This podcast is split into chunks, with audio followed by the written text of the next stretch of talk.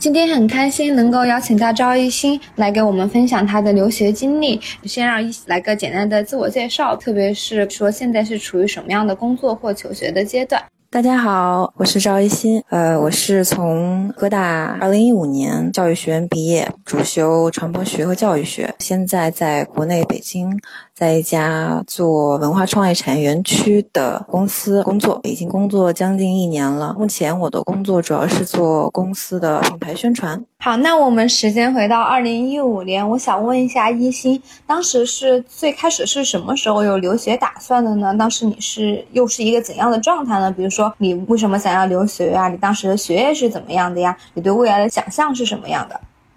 呃，大三其实上学期有这个出国的想法，但是一直都没有确定。其实呃，真正确定就是准备各种材料啊，考试应该是在大三下学期刚开始。其实这个就是时间应该算不不是很早了，就是准备准备上来说，为什么会做这个决定？是学业上呢？是当时因为我在大学学的还是传播学，呃，我们当时的那个本科专业设置其实是蛮理论的，就是不会像传媒大学一样，就是对这个就是是根据呃各种职业门类划分的很细，然后。跟这个工作可能对接的比较呃稍微无缝一些，但其实我们当时的专业是比较理论的，所以可能在我脑袋中，当时对这个学科的认识就是说它是一个从国外引入的这么一个专业，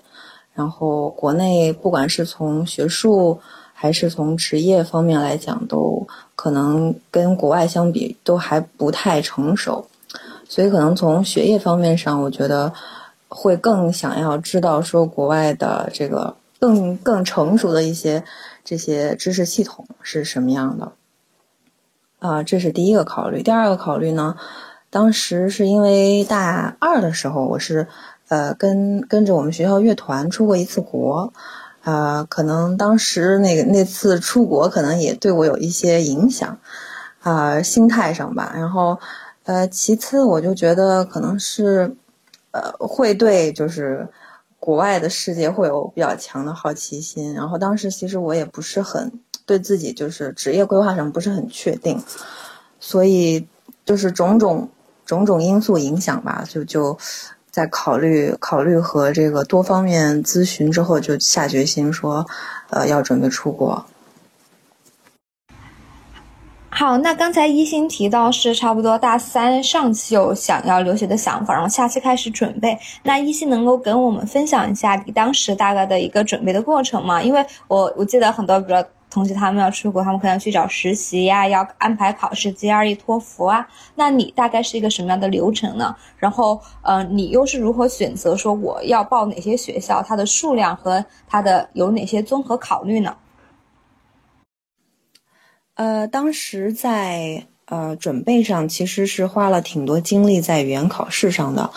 最开始我是就是在准备托福跟 GRE，然后在这个准备语言考试期间，可能有零碎的，就是呃至少在心里或者说在这个素材收集上有在准备这个呃就是 personal personal statement，然后还有一一些其他零星的就需要。提交的一些材料，因为有些就是学校他可能要求你提交，呃，video 或者是其他其他类型的这种呃网申材料，呃，然后在选校上，其实当时因为我准备就是开始的时间并不是很早了，所以可能我当时预估了一下我整体的时间安排，觉得呃还是可能心里有点打鼓，所以当时还是找了一个中介，然后中介呢他们。就是呃给了一个 package，然后里头就是能选十个学校，然后这个十个学校呢，基本上就是按照他们的那个，就是就是按第一梯队、第二梯队，就是 top fifty 跟 top，应该是当时是 top fifty 跟 top eighty 吧，就是五前五十跟前八十的学校，然后两个梯队，一共报了十个学校，基本专业都是还在 communication，呃，然后但是其中两个学校当时我比较。呃，想去就是他们比较偏那个 cross culture communication，然后呃比较注重理论跟那个就是实践啊。然后哥大其实是我没有用那个名额自己申的啊，然后选校策略上，其实当时那十个基本上都是，嗯，就是专业上还比较比较好的学校。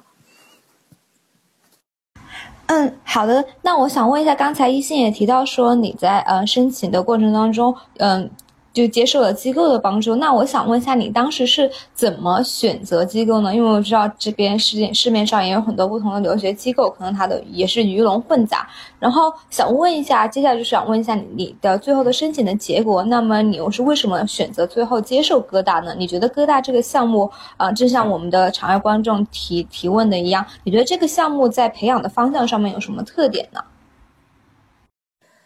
其实中介选择上，我觉得我特别，我不是特别的，就是能给大家正面的参考，因为其实整体就是体验下来，我觉得，嗯，不是特别的有必要找中介，就是至少就是是一个我找的那中介，呃，其实我觉得不太有必要，就是其实它起到的作用就是给你在程序上有一个框架性的指导，然后，嗯。在实际的，就是整体的文案啊，然后这个选校策略上，其实帮助不是特别的大。嗯，因为当时我选的时候，呃，像现在很多那种就是比较小型的中介，然后就是有很多外国人，然后或之前前各大高校的招生官做这个呃 counselor 的这种中介，其实还不是很多，所以当时市面上的中介都比较偏，就是还比较偏那种。就是模模块化、标准化。当时我选那个中介的主要一个原因，是因为他们有一个部门，专门就是申就传媒或传播这个方向的。所以我觉得前期考虑来说，可能，呃，他们如果有这个部门的话，可能我当时想法就是说，能更好的做一个学校跟我的之间的匹配。但是就是最后体验下来，我确实觉得不太建议，就是如果要想找中介的学弟学妹们。嗯，如果就是时间充裕的话，还是我建议，呃，自己来做 DIY，然后，嗯，不找中介。当然，不排除说现在有很多就是还比较精致的中介，他们可以做到很好的这个匹配，然后他们呢也能够对你的文书有很多很细致，然后很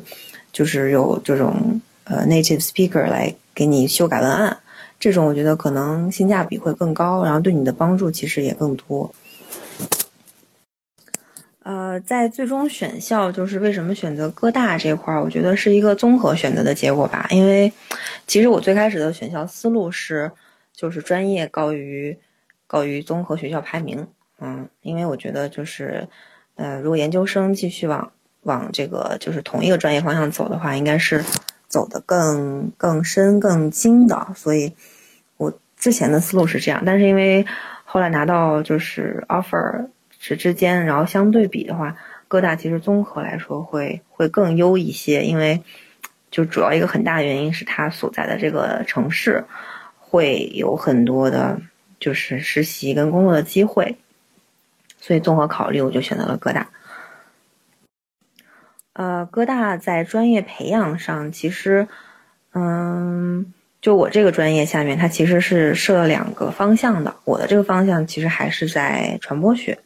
然后另外一个方向其实是在偏科技，然后就会有很多这个 design 和这个 coding 的课，嗯，所以就是一个其实蛮偏，就我我我学的这个专业这个方向其实还蛮偏理论，当然看你怎么来搭配这个呃选修课，呃，然后另外一个就是那个 instructional technology，嗯，那个那个呃，其实那个方向更偏偏向于说实践吧。因为它是就很多有实操的这些编程啊，然后一些就软件的这这些这些嗯方向的课程，所以它应该是就算是两个两条腿走路吧，就是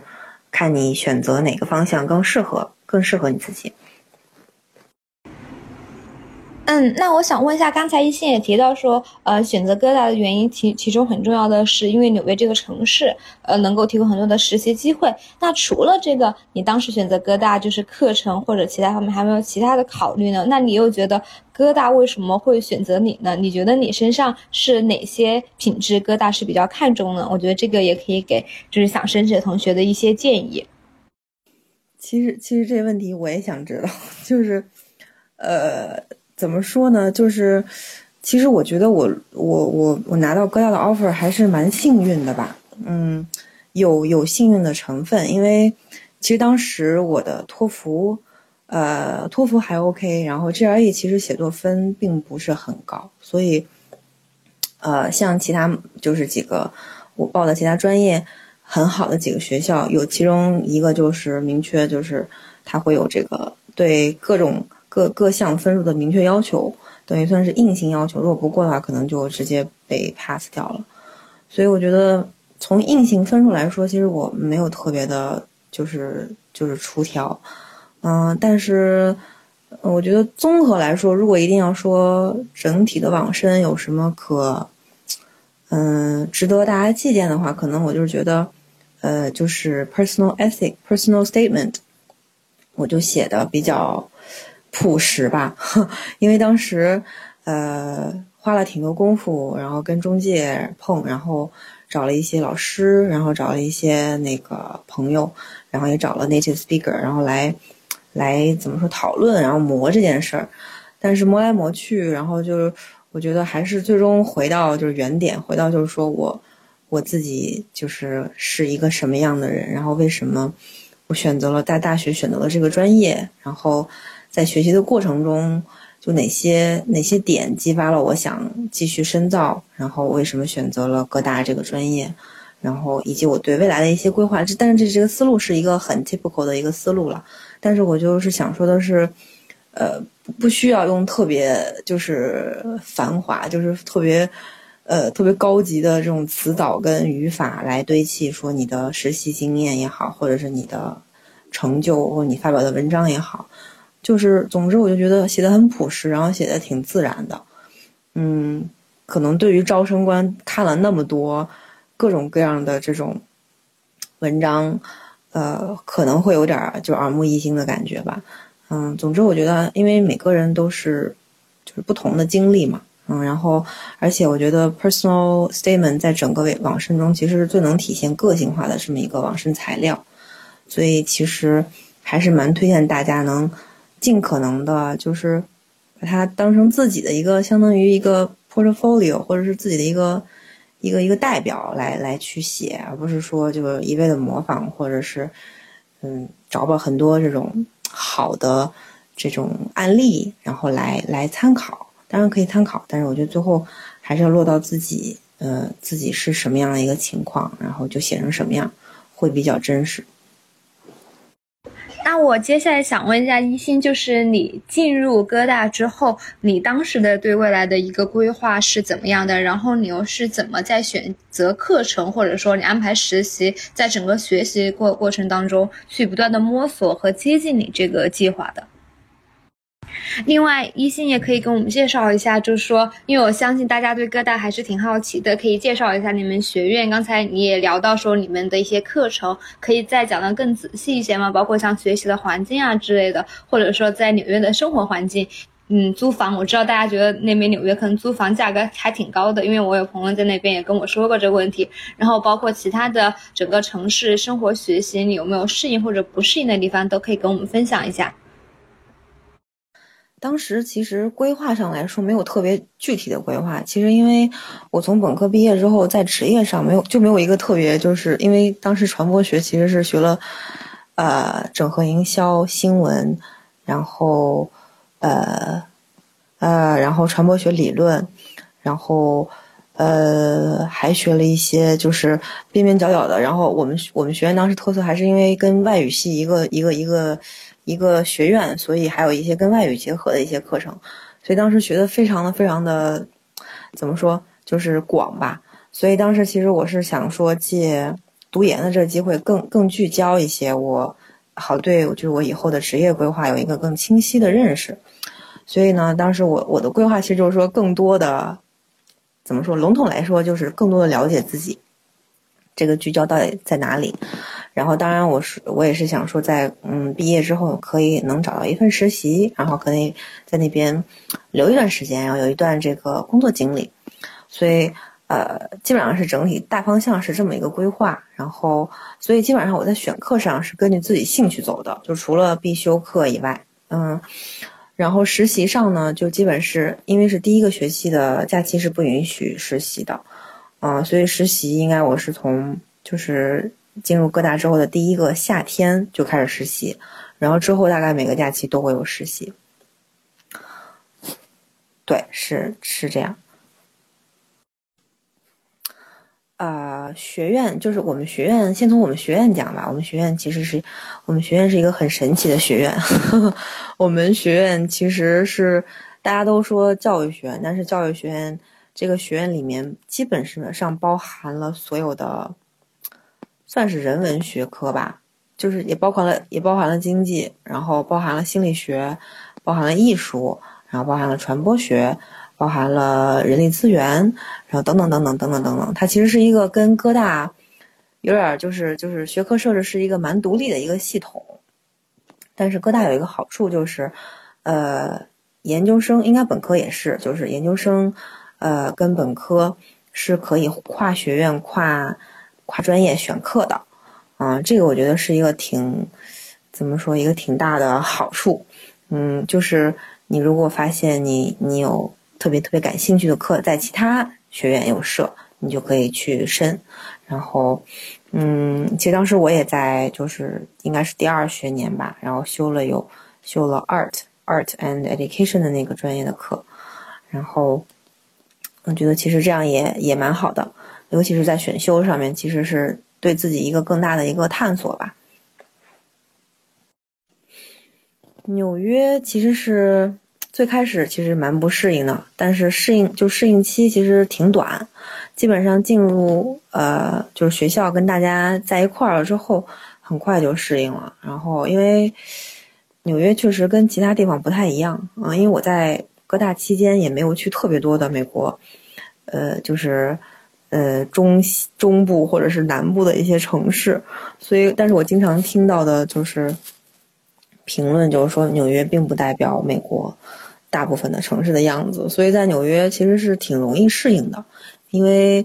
嗯，人种也很多，然后吃的也很多，嗯，玩的也挺多，然后有很多兽可以看，然后有很多剧可以看，就是所以，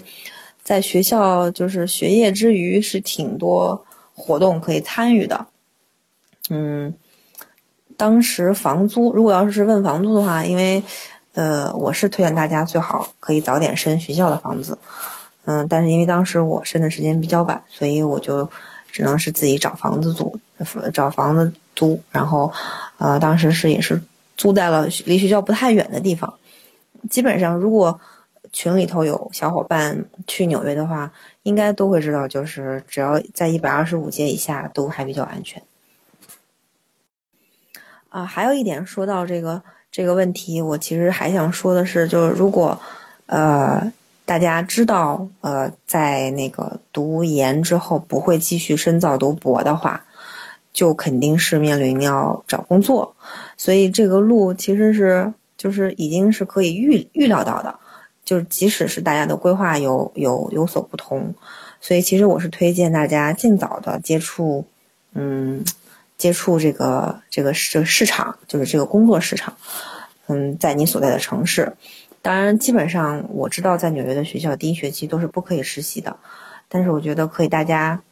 在了解学校跟了解这个周边的环境之余，其实可以多跟学长学姐或者是跟一些长辈，嗯，做一些交流，然后为之后的这些实习和这个毕业之后的职业规划尽早做一些准备。嗯，这样可能会争取到一些更多的、更多的机机会吧。